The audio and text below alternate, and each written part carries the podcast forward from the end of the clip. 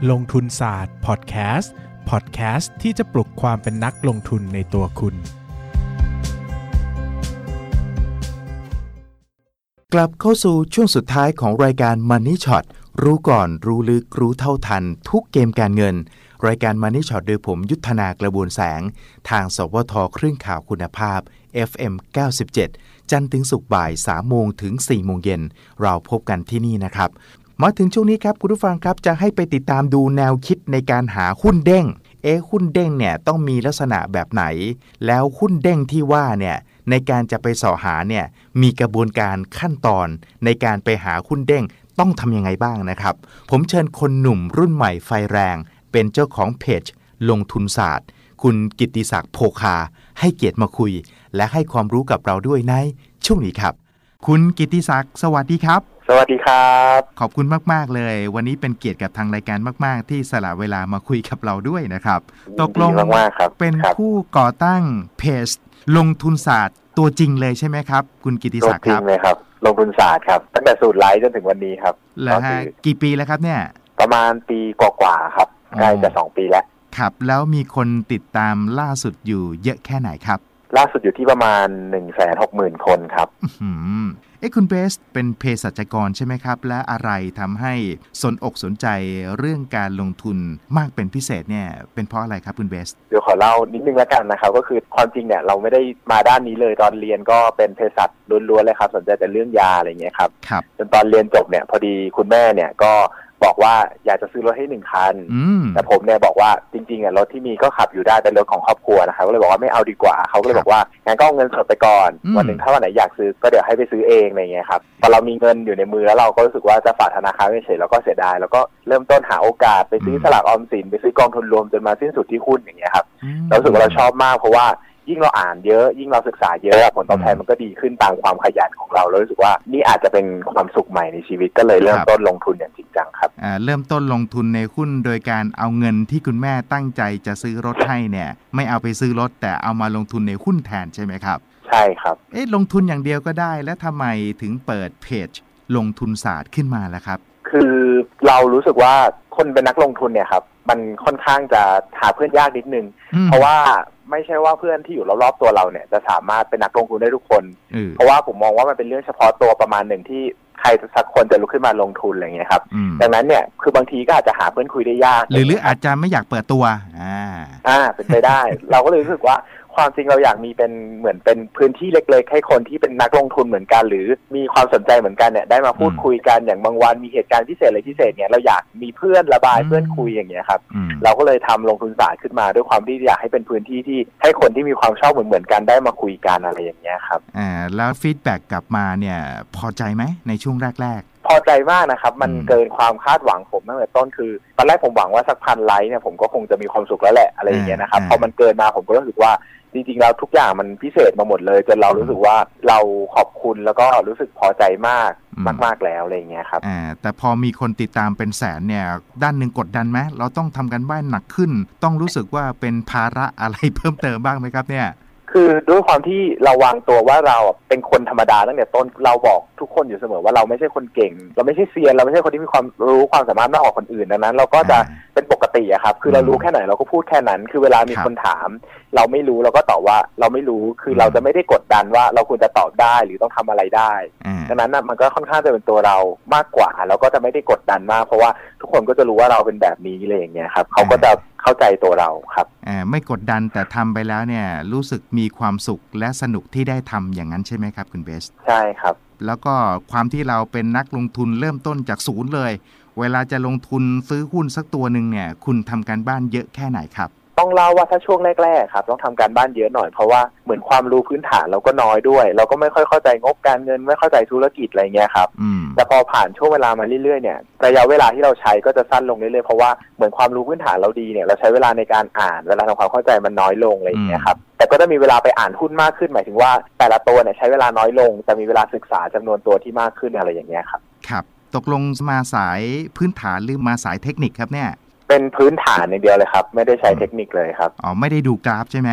ไม่ได้ดูเลยครับอ่าเล่นหุ้นโดยอาศัยปัจจัยพื้นฐานเป็นหลักเลยจะเรียกว่าสาย วี ไอ ได้ไหมครับคุณเบส ก็ได้นะครับเพราะว่าปกติก็ต้องประเมินมูลค่าก่อนเข้าซื้ออะไรอย่างเงี้ยครับดังนั้นก็น่าจะเรียกว่าเป็น วี ไอ ได้เหมือนกันและเห็นว่า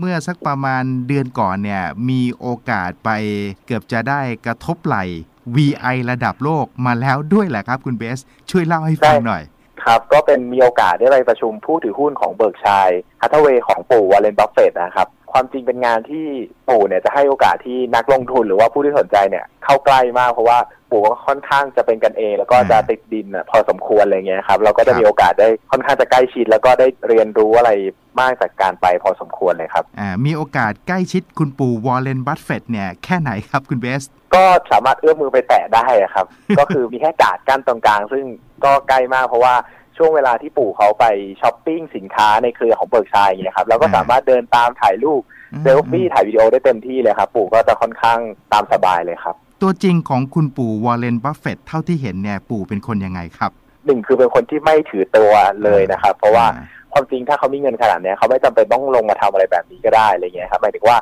จะประชุมผู้ถือหุ้นเลยก็สามารถให้คนอื่นประชุมแทนก็ได้อะไรเงี้ยครับแต่เหมือนเขาค่อนข้างยึดถือในความเป็นตัวเองน้อยอะครับก็ความจริงเขาก็สามารถพูดคุยหรือว่าบางคำถามที่เขาเปิดโอกาสให้นักลงทุนทั่วไปหรือคนทั่วไปถามเนี่ยบางคำถามก็ไม่สุภาพบางคำถามก็ไม่ให้เกียรติแต่เขาก็ค่อนข้างที่จะเปิดโอกาสแล้วเขาก็ไม่ได้รู้สึกว่าเป็นเรื่องที่จะต้องซีเรียสหรือเป็นเรื่องที่จะต้องมาแตกต่างจากคนอื่นว่าเขารวยมากแล้วเขาต้องแบ่งตัวเองออกไปอะไรเงี้ยครับคือแกไม่ถือเนื้อถือตัวเป็นกันเองและใครถามอะไรแกก็ตอบแบบเต็มใจแล้วก็ใจเย็นด้วยอย่างนั้นใช่ไหมครับคุณเบสใช่ครับใช่ครับผมรู้สึกว่าความจริงคนระดับเนี้ยไม่ต้องมาทำอะไรแบบนี้ก็ได้อะไรเงี้ยครับแต่เขาก็ทำเราก็รู้สึกว่าจริงๆแล้วเขาเป็นคนที่ค่อนข้างติดดินมากถ้าเทียบกับคนอื่นในระดับเดียวกันนะครับครับแล้วคุณเบสได้อะไรกลับมาบ้างกับการไปร่วมประชุมผู้ถือหุ้นของเบิร์กชัยแฮทเทเวย์ล่าสุดครับถ้าได้จริงๆเนี่ยผมมองว่าเป็นด้านของความรู้สึกมากกว่าคือบางครั้งที่เราลงทุนแล้วเราต้องการทัศนคติที่ถูกต้องอะไรอย่างเงี้ยครับการได้ไปเจอต้นแบบไปเจอคนที่ใช้ทัศนคติแบบเดียวกับเราแล้วเขาประสบความสำเร็จเนี่ยมาทำให้เราได้เห็นภาพว่าจริงๆแล้วถ้าเรารอคอยแล้วเราก็ทำมันได้ดีและยาวนานพอเนี่ยเราก็น่าจะประสบความสำเร็จได้ดังนั้นผมมองว่าจริงๆแล้วเรื่องสาระความรู้อะไรพวกนี้เราสามารถดูได้ออนไลน์ทุกอย่างหมดเลยมีคนสรุปให้หมดเลยแต่ความรู้สึกที่ได้ไปนั่งในห้องนั้นแล้วมองเขาพูดมองเขาเล่ามองเขาตัดสินใจเนี่ยเพราะว่ามันเป็นช่วงเวลาที่ทดแทนได้ยากครับดังนั้นถ้าใครไปก็จะรู้ว่าเหมือนมันเป็นพลังงานก้อนใหญ่ที่ทำให้เราสามารถลงทุนต่อไปได้อย่างมั่นคงในทางที่เลือกที่จะไปอะไรเงี้ยครับโอ้โหนะเอาละครับวันนี้ที่อยากจะชวนคุณเบสหรือว่าคุณกิติศักดิ์นะครับคุยกันก็คือเรื่องของหุ้นเด้งครับอ่าอะไรทำให้คุณเบสเนี่ยมาให้ความสนอกสนใจหุ้นประเภทหุ้นเด้งครับหุ้นเด้งเนี่ยเป็นหุ้นที่ให้ผลตอบแทนค่อนข้างสูงมากคือคำว่าเด้งเนี่ยตามนิยามก็คือต้องได้ผลตอบแทนเกิน หนึ่งร้อยเปอร์เซ็นต์ อะไรเงี้ยนะครับดังนั้นผมก็มองว่าถ้าเราสามารถหาหุ้นแบบนี้ได้ถึงแม้ว่าเราจะไม่ต้องลงทุนบ่อยหนึ่งปีอาจจะเจอสักครั้งหรือสองปีอาจจะเจอสักครั้งแต่ถ้าเราลงทุนอย่างถูกต้องเนี่ยมันสามารถให้ผลตอบแทนได้มากมายมหาศาลซึ่งผมมองว่ามันเป็นการลงทุนที่ดีกว่าการที่เราจะไปนั่งเลือกทีละตัวเก็บทีละนิดทีละหน่อยไปเรื่อยๆนะครับคือบางทีถ้าเราทุ่มเทไปเราก็ลงทุนให้ถูกต้องถูกเวลาเพียงครั้งหนึ่งสองครั้งเนี่ยอาจจะได้ผลตอบแทนที่ดีกว่าการลงทุนไปเรื่อยๆทั้งปีเลยอะไรเงี้ยครับครับเป็น วี ไอ ก็สามารถเลือกเล่นหุ้นเด้งได้ใช่ไหมคุณเบสใช่ครับเพราะว่าจริงๆแล้วหลัก วี ไอ คือขอแค่ซื้อที่ราคาต่ำกว่ามูลค่าก็พอดังนั้นเนี่ยถ้าช่วงห่างมันกว้างมากก็อาจจะได้ผลตอบแทนเกิน หนึ่งร้อยเปอร์เซ็นต์ ก็ได้อะไรอย่างเงี้ยครับผมมองว่ามันเป็นเรื่องที่ใครก็ทำได้ขอให้เจอโอกาสที่จะทำมากกว่าอ่างั้นผมถามย้อนนิดเดียวนะคุณเบสนะแล้วสำหรับนักลงทุนสไตล์ วี ไอ Value Investor เนี่ยหัวใจสำคัญของนักลงทุนสไตล์นี้คืออะไรครับคุณเบสครับผมมองว่าหัวใจสำคัญของการเป็น วี ไอ คือการเข้าใจธุรกิจและมูลค่าของมันอย่างชัดเจนนะครับเพราะว่าอันนี้เป็นจุดแข็งของนักลงทุน วี ไอ เพราะว่าเราต้องเข้าใจจริงๆว่าธุรกิจกำลังจะไปในทางไหนแล้วมูลค่าที่แท้จริงของเขาเนี่ยควรจะอยู่ตรงไหน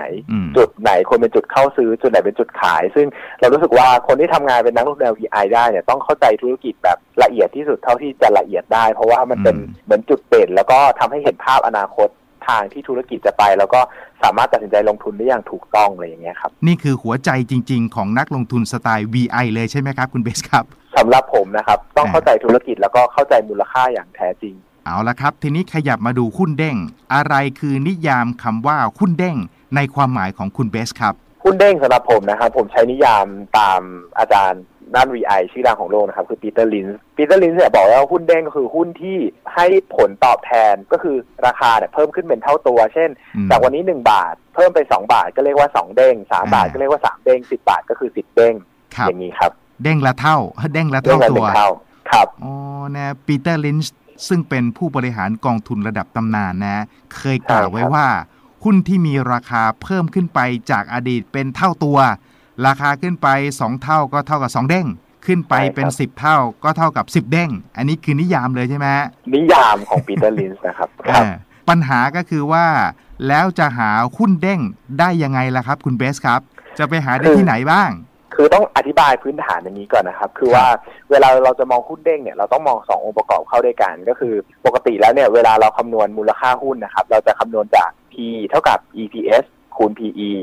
นะครับ อี พี เอส ก็คือกำไรของหุ้นส่วน พี อี ก็คือมูลค่าของหุ้นที่ตลาดให้ว่าจะยอมซื้อขายที่ราคากี่เท่าของกำไรดังนั้นเนี่ยจริงๆแล้วก้อนที่จะทำให้ไปสู่ราคาหุ้นได้เนี่ยประกอบด้วยสองส่วนคือกำไรกับราคาที่ตลาดให้ก็คือมูลค่านั่นเองนะครับดังนั้นเนี่ยเวลาเรามองหาหุ้นที่ราคาจะโตมากๆเราก็ต้องมองหาสองสิ่งหลักๆก็คือมองหากำไร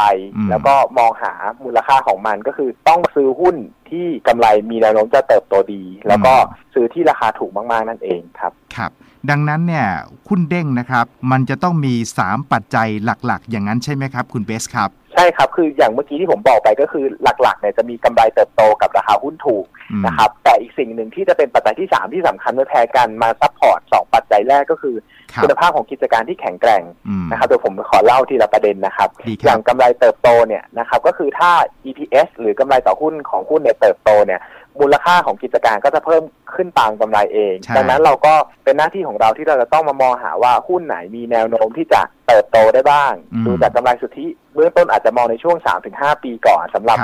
เริ่มต้นในการทำงานหาหุ้นเด้งนะครับซึ่งอาจจะไปดูว่าหุ้นตัวไหนมีโอกาสจะมีปริมาณการขายมากขึ้นไปเปิดตลาดใหม่ๆหรือทำธุรกิจใหม่ๆอะไรแบบนี้นะครับที่มีโอกาสที่กำไรจะก้าวกระโดดในขณะที่ปัจจัยที่สองเนี่ยเราพูดถึงราคาหุ้นถูกคือหลายครั้งเนี่ยหุ้นที่กำไรเติบโตดีเนี่ยมีอยู่มากแต่พอเราซื้อที่ราคาไม่ถูกเนี่ยบางทีเนี่ยผลตอบแทนอาจจะแย่มากก็ได้เพราะว่าราคาเนี่ยรับรู้ไว้หมดแล้วนะครับเราก็ต้องกลับมามองหาว่าหุ้นแบบไหนล่ะที่ถูกด้วยแล้วก็จะเติบโตดีด้วยแล้วก็ส่วนใหญ่เบื้องต้นเราก็จะมองที่ พี อี เป็นหลักนะครับเราก็จะมองว่าหุ้นตัวไหนเนี่ยมี พี อี ต่ำๆบ้างต่ำกว่าที่คาดเช่นตอนนี้ตลาด พี อี อยู่ที่ประมาณ สิบห้าถึงยี่สิบ เท่าอย่างเงี้ยครับหุ้นพื้นฐานดีๆตัวไหนที่พี อี ต่ำสิบหรือว่าเป็นกิจการที่ดีมากและ พี อี ต่ำกว่ายี่สิบและมีโอกาสเติบโตดีๆเนี่ยผมมองว่าก็มีความน่าสนใจสูงเพราะว่ามีโอกาสที่ตลาดจะปรับค่า พี อี เนี่ยขึ้นให้เช่นผมยกตัวอย่างให้อย่างหุ้นธนาคารเนี่ยครับปกติซื้อขายอยู่ที่ พี อี สิบแต่ถ้าวันนี้เราเจอหุ้นธนาคารตัวนึงโอ้โหสินเชื่อเติบโตดีมาก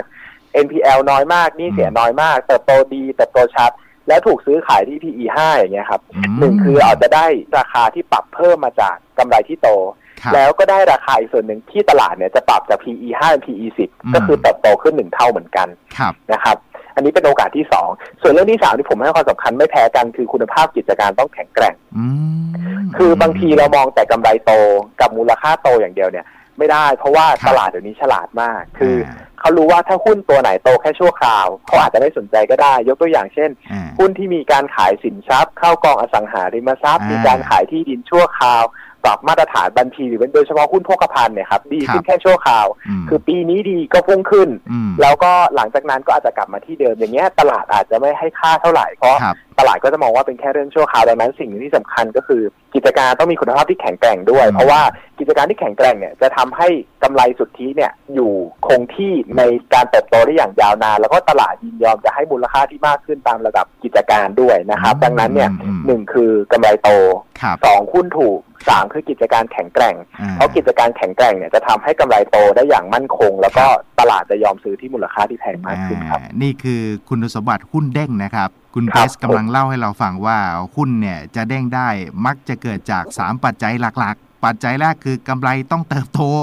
ปัจจัยข้อสองคือราคาหุ้นจะต้องถูกนะตอนเราไปซื้อเนี่ยนะไม่ใช่ซื้อตอนแพงมันถึงจะได้เด้งได้หลายเด้งใช่ไหมคุณเบสใช่ไหมใช่ครับแล้วก็ข้อสามก็คือต้องดูคุณภาพของกิจการแข็งแกร่งด้วยนะครับอันนี้เป็นสามปัจจัยสำคัญสำหรับหุ้นที่จะเด้งได้ย้ำนะครับหนึ่ง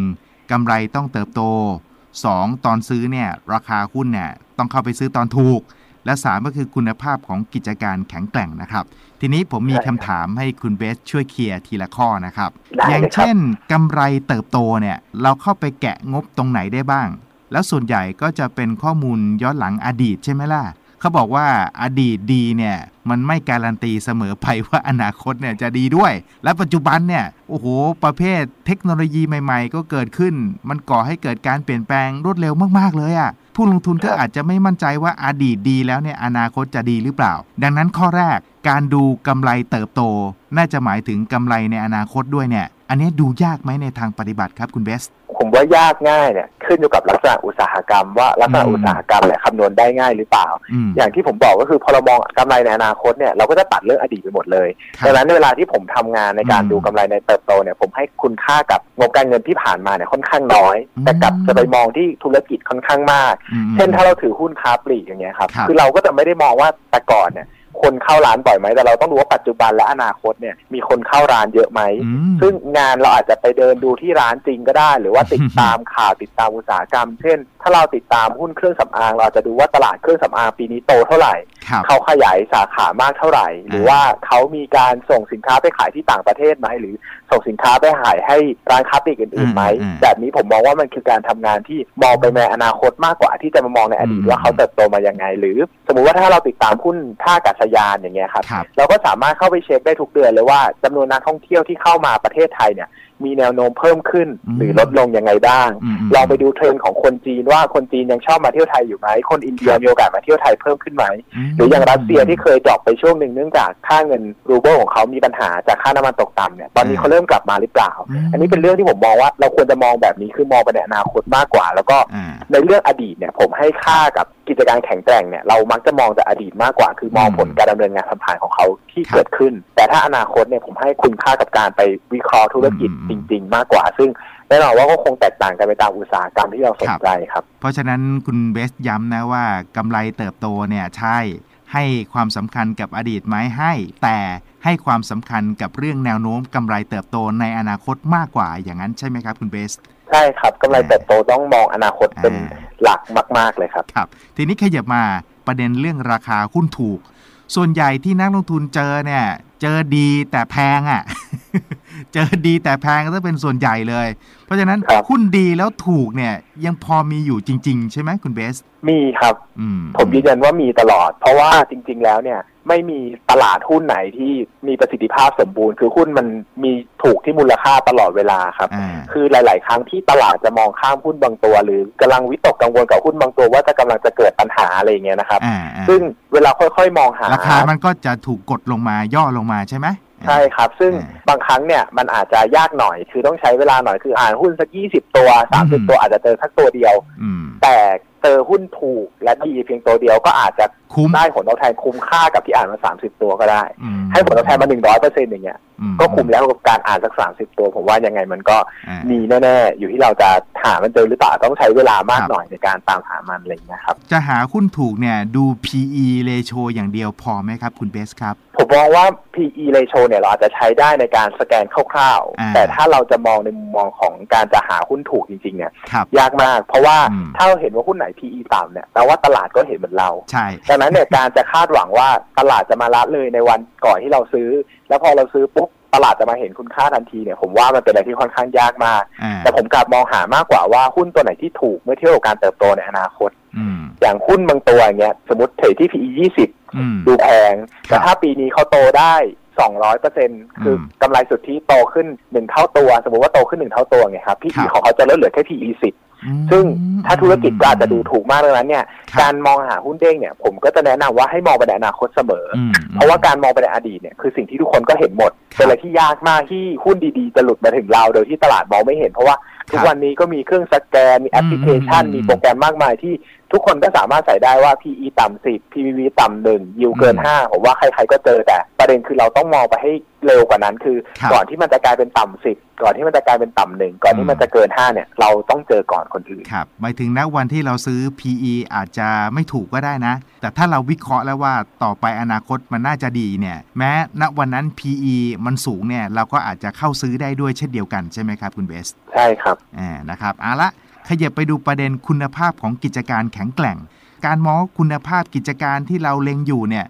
มันจะแข็งแกร่งเหมือนที่อดีตผ่านมาหรือเปล่าเนี่ยอันเนี้ยยิ่งมองยากขึ้นด้วยไหมคุณเบสเพราะว่าสถานการณ์มันเปลี่ยนเร็วกว่าเดิมมากเลยอะแล้วเปลี่ยนทีเนี่ยเปลี่ยนหนักด้วยนะไม่ใช่เปลี่ยนน้อยๆนะเพราะฉะนั้นข้อนี้มองยากไหมคุณเบสผมมองว่าเราต้องมีวิชั่นหรือมุมมองไปในอนาคตเสมอคือการย้อนกลับมาดูอดีตแล้วก็บอกว่าตัวนี้ อาร์ โอ อี สูง Net Profit Margin สูง ดี อี ต่ำเป็นค่านู่นค่านี่อัตราส่วนทางการเงินดีเนี่ยผมว่ามันไม่บอกอะไรเลยเราต้องกลับไปถามเหตุผลว่าแล้วทำไมหุ้นนี้ถึงทำกำไรได้ดีทำไมหุ้นนี้ถึงหนี้น้อยทำไมหุ้นนี้ถึงอัตราส่วนผลตอบแทนต่อเงินลงทุนถึงสูงอะไรเงี้ยครับดังนั้นผมมองที่เป็นธุรกิจคือหุ้นคือธุรกิจไม่ใช่กระดาษที่มีตัวเลขเขียนไว้ดังนั้นเนี่ยไปมองธุรกิจก่อนเสมอแล้วถ้าธุรกิจที่เราคิดเนี่ยเราต้องมารีเช็คกับงบการเงินเช่นเราบอกว่าหุ้นนี้เนี่ยมีความสามารถในการแข่งขันในอุตสาหกรรมสูงมากดังนั้นความสามารถในการทำกำไรเขาควรจะสูงเพราะว่าเขาแข่งขันได้ดีเพราะว่าคู่แข่งเขาน้อยเพราะคู่แข่งเขาน้อยเขาน่าจะตั้งกำไรได้แล้วก็มาดูอีกทีว่าแล้วไอ้ที่เราคิดเนี่ยมันจริงหรือเปล่า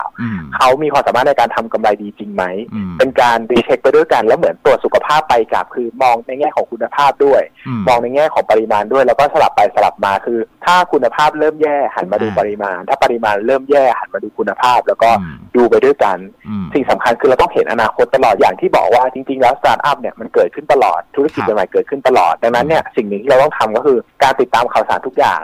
งถึงแม้ว่าจะเกี่ยวหรือไม่เกี่ยวกับหุ้นในพอร์ตเราโดยตรงหรือกิจการให้เราสนใจโดยตรงหรือเปล่าแต่พอโลกทุกอย่างมันเชื่อมต่อเข้าหากันเนี่ยมันมีผลหมดดังนั้นเนี่ยถ้าเราเปิดวิชั่นให้กว้างเนี่ยผมมองว่าถึงแม้ว่าสตาร์ทอัพเนี่ยจะมีผลต่อธุรกิจมากก็ตามแต่ผมมองว่ามันไม่มีเหตุการณ์ไหนที่พอจะเปลี่ยนรวดเร็วได้ภายในชั่วข้ามคืนหรือชั่วข้ามเดือนผมมองว่าอาจจะต้องใช้เวลาเป็นปีหรือหลายปีอย่างตอนที่ Amazon จะหันมาชนะ Walmart ได้เนี่ยผมว่าใช้เวลาอย่างน้อยก็ สามถึงสี่ ปีในการเปลี่ยนพฤติกรรมคนให้หันมาใช้ออนไลน์ดังนั้นถ้าเราสนใจพอเนี่ยเราเห็นเทรนด์ตลอดหรืออย่างเรื่องรถไฟฟ้าที่คนกำลังมองว่าเดี๋ยวรถยนต์ไฟฟ้าเนี่ยจะมาแทนรถยนต์ที่ใช้พลังงานเชื้อเพลิงแบบเก่าเนี่ยผมมองว่าทุกคนเห็นภาพแล้วและเห็นภาพว่ามันน่าจะมาเนี่ยตั้งแต่ สองถึงสาม ปีที่แล้วแล้วมันก็กำลังดำเนินไปเรื่อยๆผมอาจจะต้องใช้เวลาห้าปีสิบปีซึ่งถ้าเราติดตามข่าวโดยตลอดอ่ะผมมองว่ามันไม่มีอะไรที่มันเป็นเรื่องที่เซอร์ไพรส์จนถึงขั้นที่เราคาดการไม่ได้สุดท้ายเราปรับตัวได้ทันหมดแต่อยู่ที่ว่าเราจะจัดการกับเรื่องราวเหล่านี้ได้ยังไงอย่างเงี้ยครับถ้าเราเกาะติดอย่างใกล้ชิดเนี่ยเราก็จะมองเทรนด์ในอนาคตออกด้วยเช่นเดียวกันและอย่างที่คุณเบสย้ำนะว่าทั้งสามตัวแปรเนี่ยเน้นมิติอนาคตนะไม่ใช่ไปเน้นมิติในอดีตมากๆไม่ใช่อย่างนั้นถูกต้องนะครับสำคัญมากเพราะว่านักลงทุนส่วนใหญ่เนี่ยให้ความสำคัญกับอดีตเยอะเกินไปเช่นผมเคยซื้อหุ้นบางตัวเนี่ยครับ พี อี แปดสิบแต่กำไรโตสิบเท่าเนี่ยเหลือ พี อี แปดแต่ตอนนั้นเนี่ยเอาหุ้นนี้ไปพูดกับใครคนก็จะกลัวเพราะว่าเฮ้ยหุ้นอะไร พี อี แปดสิบซื้อได้ยังไงอะไรเงี้ยเพราะว่าเขามองแต่อดีตที่ผ่านมาดังนั้นเนี่ยผมมองว่าจริงๆแล้วลงทุนอะเวลามันเคลื่อนไปในอนาคตเราซื้อคือเราซื้ออนาคตไม่ได้ซื้ออดีตดังนั้นเนี่ยสิ่งสำคัญคือนักลงทุนต้องให้คุณค่ากับอนาคตมากๆแล้วก็มองอดีตให้น้อยลงคือมองนะครับแต่ต้องเข้าใจว่ามันคืออดีตทุกอย่างเปลี่ยนแปลงได้แล้วพอว่าถ้าเราข้ามจุดนั้นมาได้เรามองอนาคตมากขึ้นผมมองว่าการลงทุนมันจะยกระดับขึ้นไปอีกขั้นหนึ่งอ่ะเราจะพัฒนาตัวเองได้มากขึ้นเยอะเลยครับอ่าคุณเบสครับช่วยยกตัวอย่างปิดท้ายหน่อยได้ไหมลองยกตัวอย่างหุ้นเด้งนะที่มีอยู่ในตลาดจริงๆนะไม่ต้องบอกชื่อจริงของหุ้นนั้นก็ได้เอามาดูพฤติกรรมหุ้นกันละกันขอตัวอย่างหุ้นเด้งปิดท้ายซะหน่อยครับคุณเบสครับเป็นตัวที่เกิดขึ้นแล้วใช่ไหมครับอ่าอ่าอ่า อาสมมติผมยกตัวอย่างง่ายๆอย่างเช่นช่วงที่เหตุการณ์อย่างหุ้นค้าปลีกบางตัวที่เป็นหุ้นค้าปลีกเฉพาะทางขนาดเล็กอย่างเงี้ยนะครับคือเป็นหุ้นที่กลุ่มที่ถูกเทรดด้วย พี อี สูงมาโดยตลอดก็ประมาณ ยี่สิบถึงสามสิบ เลยอย่างเงี้ยนะครับเพราะว่าเข้าตลาดมาเนี่ยทุกคนก็สนใจให้ราคาแพงตอนนั้นเนี่ยถ้าเรามองผ่านๆเราคงรู้สึกว่าหุ้นเหล่านี้แพงมากเพราะว่าด้วยตัวเขาเองเนี่ยก็ไม่ได้มี business model ที่แข็งแกร่งกว่าค้าปลีกตัวเดิมๆที่อยู่ในตลาดมาก่อนแต่ถ้าเราไปวิเคราะห์เจาะลึกจริงๆเนี่ยเราจะค้นพบว่าเขายังมีความสามารถในการเติบโตในตลาดได้อีกเยอะนะครับเช่นอย่างหุ้นบางตัวเนี่ยมีคนจีนมาเหมาตลอดเข้าไปที่ร้านจะเจอคนจีนซื้อหมดซื้อหมดซื้อหมดของแทบไม่มีวางบนเชลฟ์เลยเพราะว่าคนจีนซื้อหมดตลอดถ้าไปคุยกับคนจีนเนี่ยคนจีนจะถามเลยว่าคุณรู้จักแบรนด์นี้ไหมแบรนด์นี้ดังมากเลยนะที่ประเทศจีนมีการขายบนเถาเป่าที่อาลีบาบาเนี่ยก็จะมีการขายที่เขาทั้งหมดถ้าเราเห็นเทรนด์แบบนี้เราจะต้องรู้สึกได้เลยว่าจริงๆแล้วการเติบโตมันมหาศาลมากเพราะว่าคนจีนเขามีประชากรเป็นพันล้านคนถ้าเทียบกับไทยซึ่งมีอยู่หกสิบกว่าล้านคนอย่างเงี้ยครับดังนั้นถ้าคนจีนชอบสักแค่ไม่ต้องเยอะ ศูนย์จุดห้าเปอร์เซ็นต์ เนี่ยหุ้นก็สามารถไปได้ไกลมากๆแล้วประกอบกับการขยายสาขาความสามารถในการทำกำไรการใช้เงินทุนในการขยายสาขาที่ต่ำพวกเนี้ยมันส่งผลให้เห็นหมดว่าจริงๆแล้วหุ้นเนี่ยมีแนวโน้มที่ดี ซึ่งณตอนนั้นเราคงต้องมาถามตัวเองว่าแล้วราคา พี อี ยี่สิบ สามสิบเนี่ยถ้ามันเทียบกับการเติบโตในเวลานั้นนะตอนนั้นเนี่ยมันถือว่าสูงหรือต่ำซึ่งถ้าใครตัดสินใจลงทุนและปล่อยให้เวลาผ่านมาเนี่ยหุ้นตัวนี้ก็ให้ผลตอบแทนเป็นหุ้นสามเด้งนะครับถึงราคา สองร้อยเปอร์เซ็นต์ จากการที่เขามี business model ที่แข็งแรงแล้วก็ได้รับความสนใจจากชาวต่างชาติซึ่งแน่นอนว่าถ้าเราไปอ่านงบการเงินจะไม่มีงบการเงินบรรทัดไหนเขียนไว้ว่าตอนนี้ของขายดีในตลาดจีนนะแต่มันคือหน้าที่ของเราที่เราต้องไปหาคำตอบเองซึ่งผมมองว่าพูดอย่างนี้แหละครับที่จะกลายเป็นหุ้นเด้งตัวต่อไปของเราได้นะอันนี้เป็นตัวอย่างนะครับกรณีศึกษาหุ้นเด้งที่เกิดขึ้นแล้วในตลาดหุ้นบ้านเรานะครับเอาละครับเราจะติดตามความรู้เรื่องการลงทุนแนวคิดดีๆของคุณเบสได้ผ่านทางช่องทางไหนแพลตฟอร์มไหนยังไงบ้างครับคุณเบสครับก็ใครที่สนใจอยากมาติดตามความรู้ดีๆหรือว่าอยากมาเป็นเพื่อนกับผมนะครับก็สามารถเข้า Facebook ครับแล้วก็กดค้นหาเพจชื่อว่าลงทุนศาสตร์ Investorless นะครับแต่ก็เอาง่ายๆก็คือเสิร์ชว่าลงทุนศาสตร์อะไรก็ได้ศาสตร์ที่แปลว่าหลักการอะไรอย่างเงี้ยนะครับวิชาความรู้นะครับลงทุนศาสตร์แล้วก็สามารถกดไลค์แล้วก็กดติดตามแล้วก็จะได้รับข่าวสารดีๆทุกวันเลยครับผมก็จะคอยอัปเดตมีทั้งบทความที่เขียนขึ้นเองแล้วก็มีข่าวต่างๆที่ผมว่าสำคัญสำหรับการลงทุนที่จะนำมาบอกเล่าให้เพื่อนๆทุกคนในเพจได้ฟังครับครับคุณเบสเป็นหนึ่งใน All Money ด้วยใช่ไหมครับใช่ครับก็เป็นหนึ่งในทีมงานที่เขียนบทความดีๆให้กับทางเว็บไซต์ All Money แล้วก็ช่วยให้ความรู้คนเกี่ยวกับการเงินและการลงทุนในรูปแบบใหม่ๆสมัยใหม่ครับจะฝากอะไรไปยังนักลงทุนมือใหม่แต่รุ่นใหญ่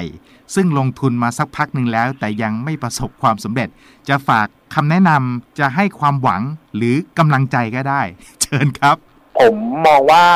สิ่งหนึ่งที่ทำให้ผมลงทุนแล้วก็ใช้เวลาเพียง สองถึงสาม ปีแล้วก็มาได้ค่อนข้างไกลหมายถึงว่ามีความรู้ประมาณหนึ่งผมว่าการอ่านเนี่ยเป็นเรื่องที่สำคัญมากทั้งในแง่ของการอ่านข้อมูลพื้นฐานบริษัทรวมไปถึงการอ่านหนังสือการลงทุนดีๆรวมไปถึงการอ่านหนังสือเกี่ยวกับการวิเคราะห์ธุรกิจอื่นๆนะครับดังนั้นผมมองว่าถ้าใครรู้สึกว่าการลงทุนของเราเนี่ยยังลุ่มๆดอนๆยังไปไม่ถึงไหนผมว่าเราลองต้องหาเวลาอ่านให้มากขึ้นทั้งอ่านหุ้นอ่านหนังสืออ่านอะไรก็ตามแต่ผมมองว่านักลงทุนที่ประสบความสำเร็จได้ที่ผมรู้จักทุกคนให้เวลากับการอ่านหนังสือเยอะมากพี่นักลงทุนเก่งๆแล้วรอบตัวผมอ่านหนังสือวันละเป็นชั่วโมงหรืออ่านหุ้นเนี่ยทุกคนเนี่ยผมมั่นใจว่าเกินวันละ หนึ่งถึงสอง ชั่วโมงหมดดังนั้นถ้าเราอยากจะไปให้ไกลมากขึ้นผมมองว่าสิ่งที่ทำให้เราแตกต่างได้ก็คือการอ่านแล้วก็การเพิ่มข้อมูลในสมองเราให้เราได้เก่งขึ้นแล้วก็เรียนรู้เลยมากขึ้นครับเอ่ออย่าละความพยายามในการแสวงหาความรู้เรื่องการลงทุนนะครับไม่มีวิธีลัดนะฮะแต่ว่ามีวิธีที่ถูกต้องในการนำไปสู่ความสำเร็จด้านการลงทุนนะครับวันนี้ขอบคุณอย่างสูงเลยแล้วก็ผมคนนึงนะครับที่ติดตามนะฮะเรื่องของเพจลงทุนศาสตร์อย่างเหนียวแน่นด้วยนะครับด้วยความชื่นชมมากๆครับคุณเบสนะครับวันนี้ขอบคุณมากๆเลยนะครับคุณเบสครับขอบคุณเช่นกันครับยินดีมากๆเลยครับสวัสดีครับสวัสดีครับ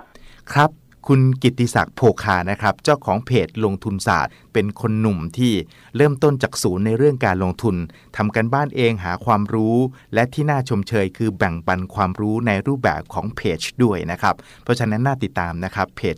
ลงทุนศาสตร์ของคุณกิตติศักดิ์โภคาท่านนี้แหละครับเอาละครับคุณผู้ฟังครับทั้งหมดนี้ก็คือรายการ Money Shot รู้ก่อนรู้ลึกรู้เท่าทันทุกเกมการเงินโดยผมยุทธนากระบวนแสงจันทร์ถึงศุกร์เราพบกันที่นี่บ่ายสามโมงเป็นต้นไป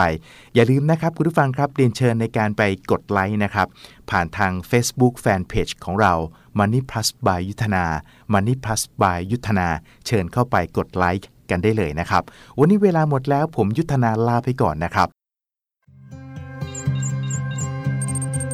อย่าลืมกดติดตามลงทุนศาสตร์ในช่องทางพอดแคสต์เพลเยอร์ที่คุณใช้แล้วกลับมาปลุกความเป็นนักลงทุนกันใหม่ในลงทุนศาสตร์พอดแคสต์